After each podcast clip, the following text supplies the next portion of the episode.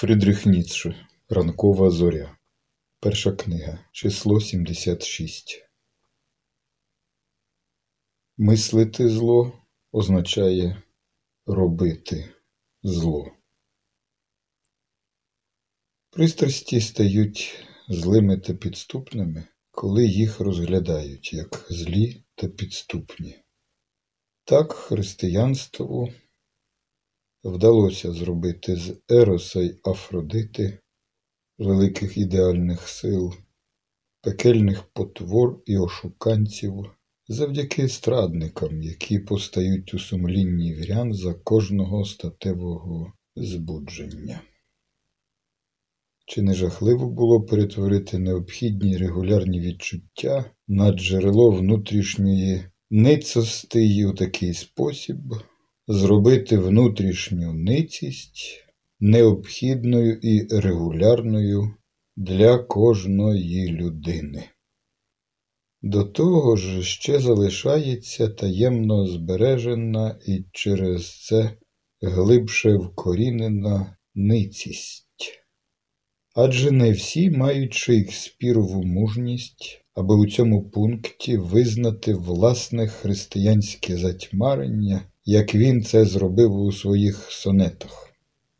Адже чи мусить щось, проти чого варто боротися, що треба тримати в рамках або чого за певних обставин взагалі треба позбутись, називатися злим, чи не властиво підступним душам завжди вважати ворога злим? І чи можна назвати Ероса ворогом?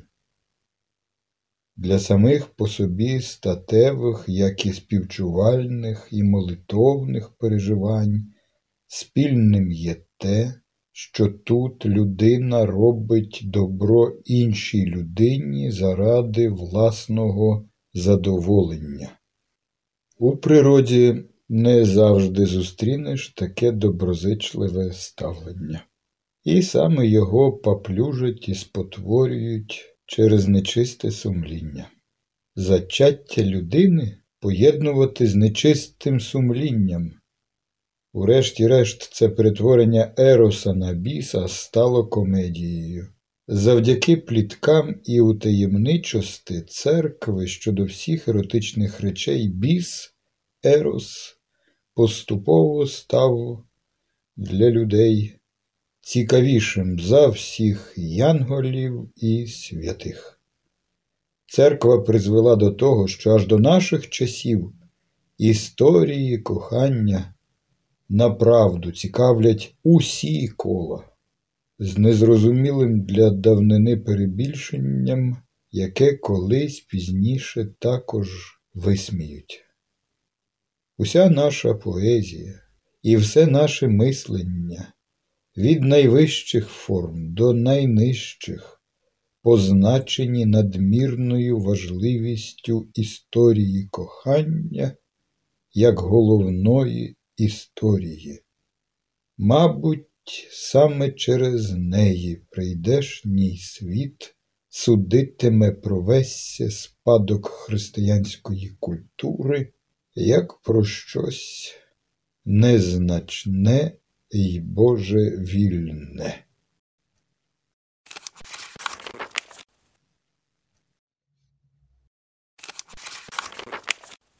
Ранкова зоря. Перша книга. Число 77. Про страждання душі. Коли сьогодні хтось завдає комусь іншому тілесного страждання, кожен кричить про це вголос. Людина здатна на таке відразу збуджує обурення.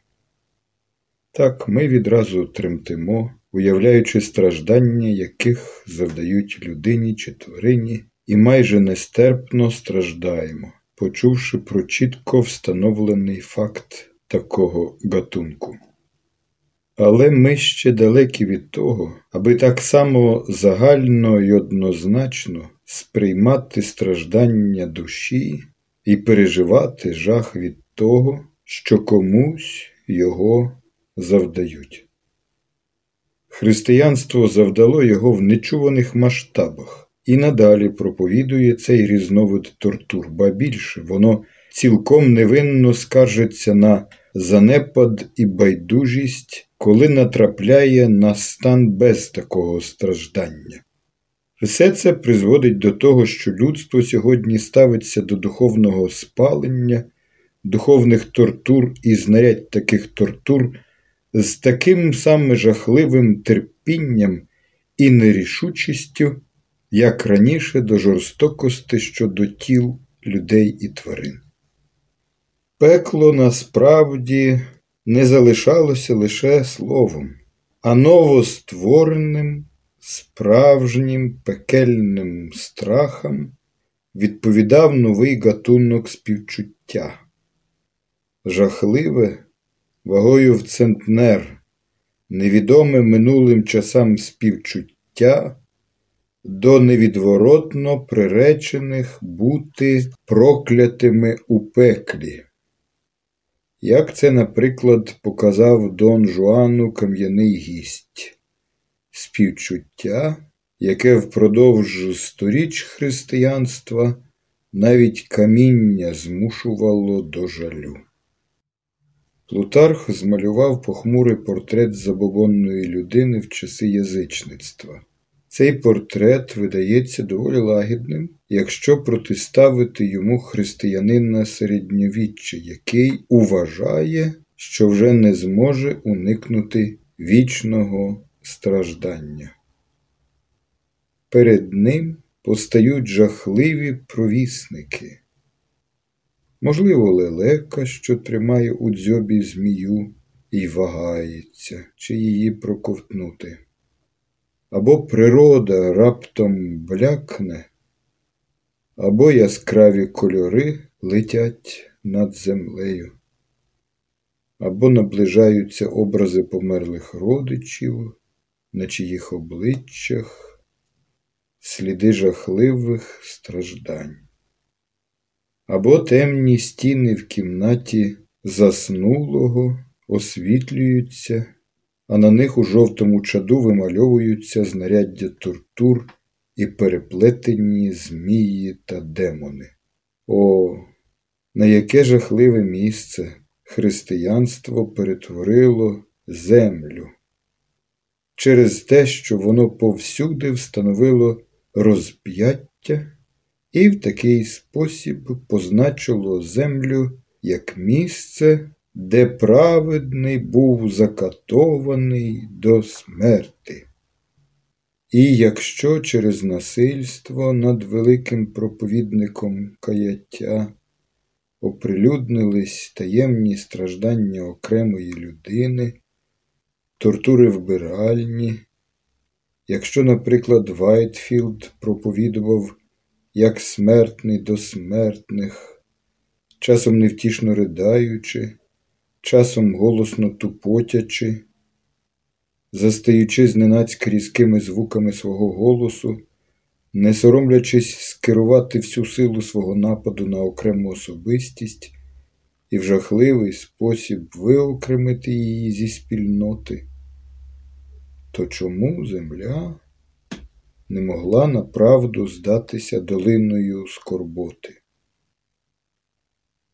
Тоді перед очима постало скупчення великих мас, що наче зазнали нападу божевілля, багацько в судомах жаху, інші нерухомо лежать несвідомі, дехто шалено тремтить або пронизує повітря несамовитим воланням, що триває годинами. Повсюдно чути голосне дихання наче напівпридушені люди хапають повітря, аби вижити.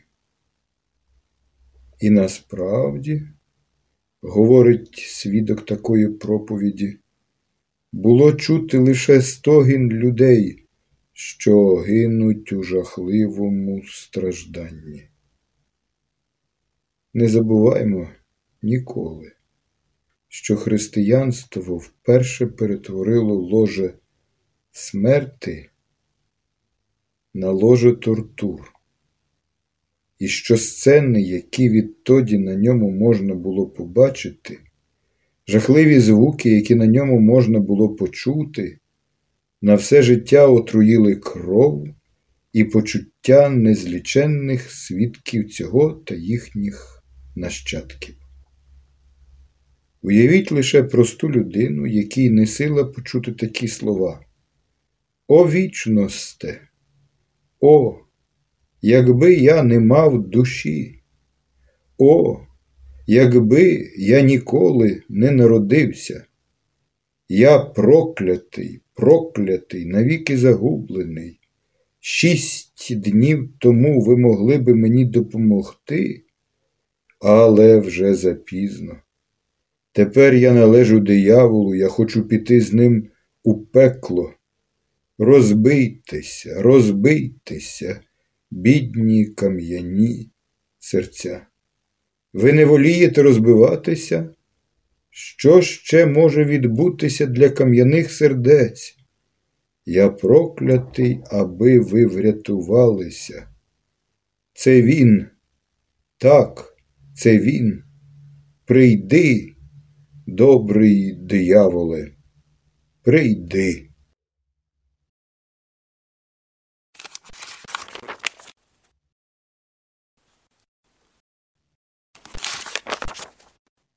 Ранкова зоря.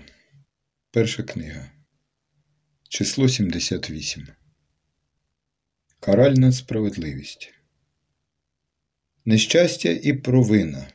Ці дві речі християнство поклало на одні терези, так що велике нещастя випливає з провини, і тепер розмір провини мимовільно вимірюють цим. Так не було в античності. І тому грецька трагедія, у якій багато, але в геть іншому сенсі йшлося про нещастя і провину, належить до великих визволителів духу такою мірою, яку самі давні люди ще не усвідомлювали. Вони залишилися настільки простодушними, що не встановили між провиною і нещастям жодного адекватного зв'язку. Провина їхніх трагічних героїв, наче маленький камінь, через який вони причіпляються і ламають через це руку або вибивають око. Антична мудрість говорила з цього приводу. Так, він мав би бути більш обачливим і не таким пустотливим.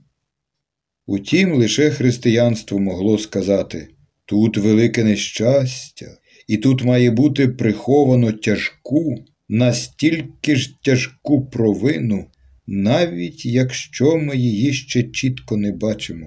Якщо ти не сприймаєш нещастя так, ти закостенілий, ти маєш пережити ще гірше. Тому в давнину насправді було нещастя чисте, безневинне нещастя.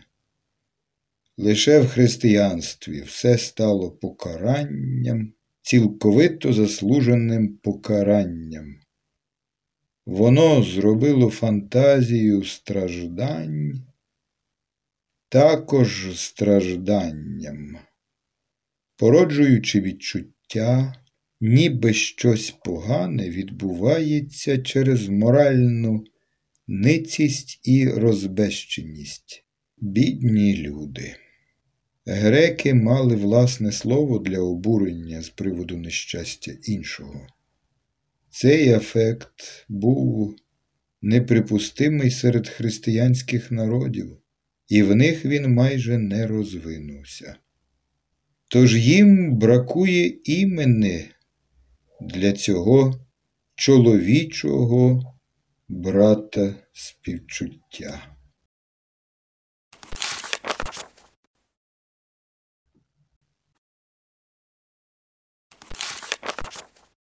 Фридрих Ніцше Ранкова зоря. Перша книга. Число 79. Пропозиція. Якщо наше я, згідно з Паскалем і християнством, завжди заслуговує на ненависть, то як ми взагалі можемо дозволяти і приймати те, що інший, чи то Бог, чи то людина, любить його? Непристойно дозволяти любити себе і при цьому знати, що заслуговуєш лише на ненависть, не кажучи вже про інші захисні почуття. Але це царина милості. То для вас ваша любов до ближнього є милістю, ваше співчуття, милість. Якщо для вас це можливо, то зробіть ще один крок. Любіть самих себе з милості. Тоді ви вже не потребуватимете вашого Бога, і драма гріхопадіння й спасіння добіжить кінця.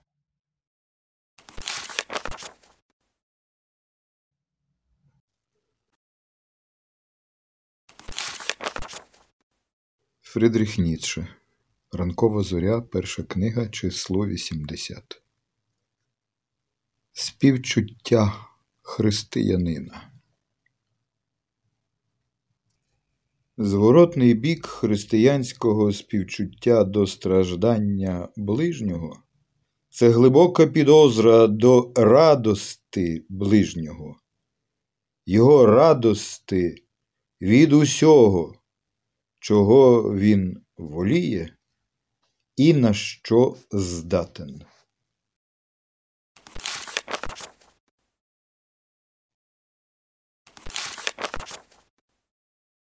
Фридріх Ніцше Ранкова зоря, перша книга. Число 81. Гуманність святих.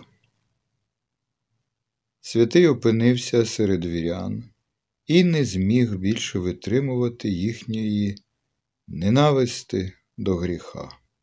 Нарешті він сказав Бог створив усі речі, лише не гріх.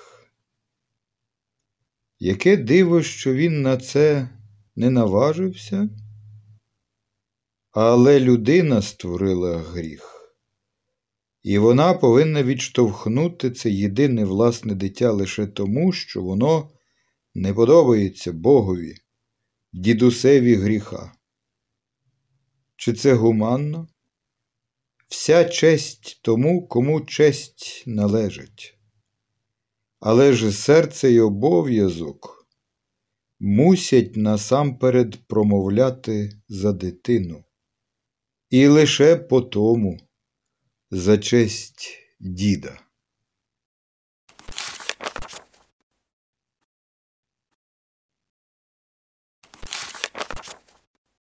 Фридріх Ніцше Ранкова зоря, перша книга, число 82. Духовний напад. Ти маєш вирішувати сам адже йдеться про твоє життя. Цим закликом Лютер притуляє нам ножа до горла. Але ми захищаємося від нього словами вищого і поміркованішого з нас. Ми можемо не мати думки з приводу того чи того, і в такий спосіб убезпечити нашу душу від неспокою. Адже самі речі, згідно з власною природою, не вимагають від нас жодних суджень.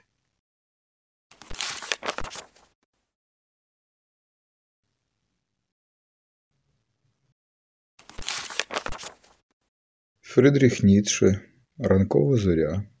Книга перша. Число 83. Бідне людство. Одна зайва або одна забракла крапля крові в мозку може зробити наше життя настільки невимовно жалюгідним і важким, що ми будемо змушені страждати від цієї краплі більше, ніж Прометей від свого коршака. Але найжахливіше настає тоді, коли навіть не знають, що причиною є та крапля, а натомість диявол або гріх.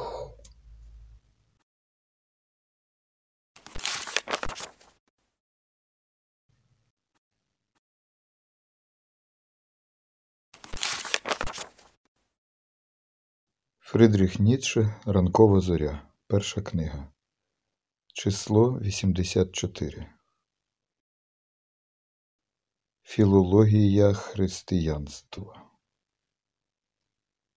Наскільки погано християнство виховує доброчесність і справедливість, можна цілком добре зрозуміти з характеру творів його вчених. Вони зухвало висувають власні припущення як догми і нечасто доброчесно сумніваються в тлумаченні якогось місця з Біблії. Знов і знов лунає фраза Я маю рацію, бо так написано. А потому відбувається настільки безсоромно свавільне тлумачення, що філолог, який це чує, вагається між роздратуванням і сміхом і весь час запитує себе, чи це можливо, чи це чесно, чи це взагалі порядно? Яка недоброчесність панує на протестантських кафедрах? Як нетактовно проповідники користаються перевагою того, що ніхто не може з ними сперечатися, як тут перекручують і викривлюють Біблію, і прищеплюють народу мистецтво поганого читання в усіх формах. Недооцінює це лише той, хто завжди ходить у церкву або ніколи не ходить у неї. Утім, зрештою, чого варто очікувати від впливу релігії, яка у сторіччя власного заснування влаштувала навколо Старого Завіту такий фарс. Я маю на увазі спробу забрати Старий Завіт у юдею, стверджуючи, що він не містить нічого, окрім християнського вчення, і що він належить християнам як справжньому народу Ізраїлю, а юдеї його собі привласнили. А тепер лютують через тлумачення і підміну, які не можна пов'язати з чистим сумлінням хоч би як протестували юдейські вчені. В Старому Завіті мало йтися про Христа і лише про Христа, а саме всюди про Його хрест, і де згадується деревина, лоза, драбина, гілка, дерево, верба, патериця. Це означає пророцтво Христа навіть єдиноріг і мідний Змій, навіть Мойсей, що випростовує руки для молитви, навіть списи, на яких смажили пасхальне ягня, все це є натяками на хрест і його прелюдіями. Чи колись вірив у це той, хто це стверджував? Варто взяти до уваги, що церква не обмежилася лише тим, що додала до септуагінти текст. Наприклад, у Псалмі 96, вірш 10. Аби по тому додані місця витлумачити як християнське пророцтво. То була боротьба, тож думали про супротивника, а не про сумлінність.